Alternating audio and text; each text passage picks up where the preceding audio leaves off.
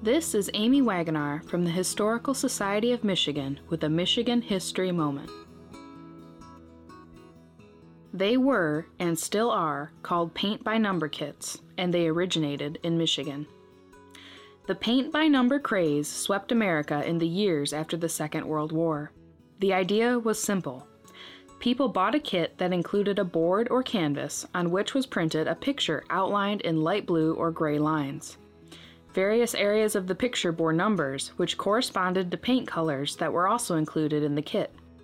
The aspiring artist simply filled in the numbered areas with the numbered paints, and voila, a painting emerged. A Detroit artist, Max Klein, had a major role in creating paint by number kits. Klein was a graduate of the Detroit Institute of Technology.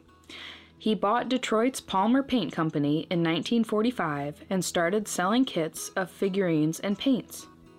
Convinced that these package sets had a future, Klein hired artist Dan Robbins to ask him to think up similar creations.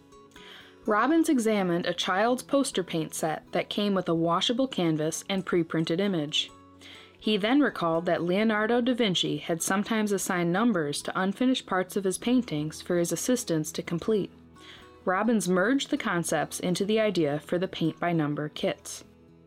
Max Klein had six different images printed on canvases and bought gelatin capsules and filled them with paint. In 1950, Palmer Paint began marketing its new kits, which it dubbed Craftmaster.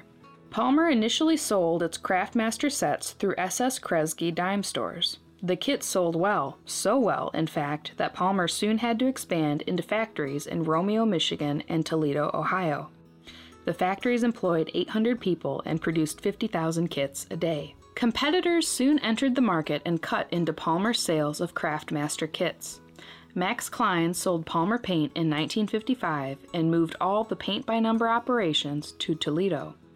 Craftmaster eventually became part of General Mills and was renamed Craft House International, and was still later purchased by Chartpak Incorporated of Massachusetts.